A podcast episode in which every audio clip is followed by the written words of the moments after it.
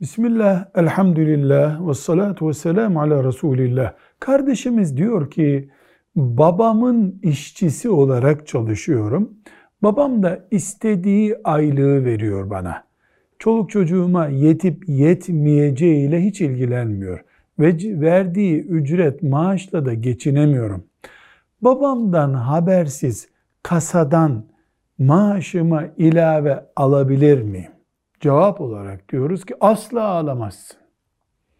Çünkü bir Müslüman babasının yanında çalışmak zorunda değildir.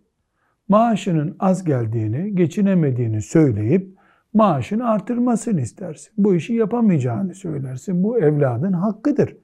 Ama babanın kasası da olsa, hatta evladın kasası da olsa gizli iş yapmak, çalmak yoktur. Hırsızlığın gizlisi de haram, açığı da haram.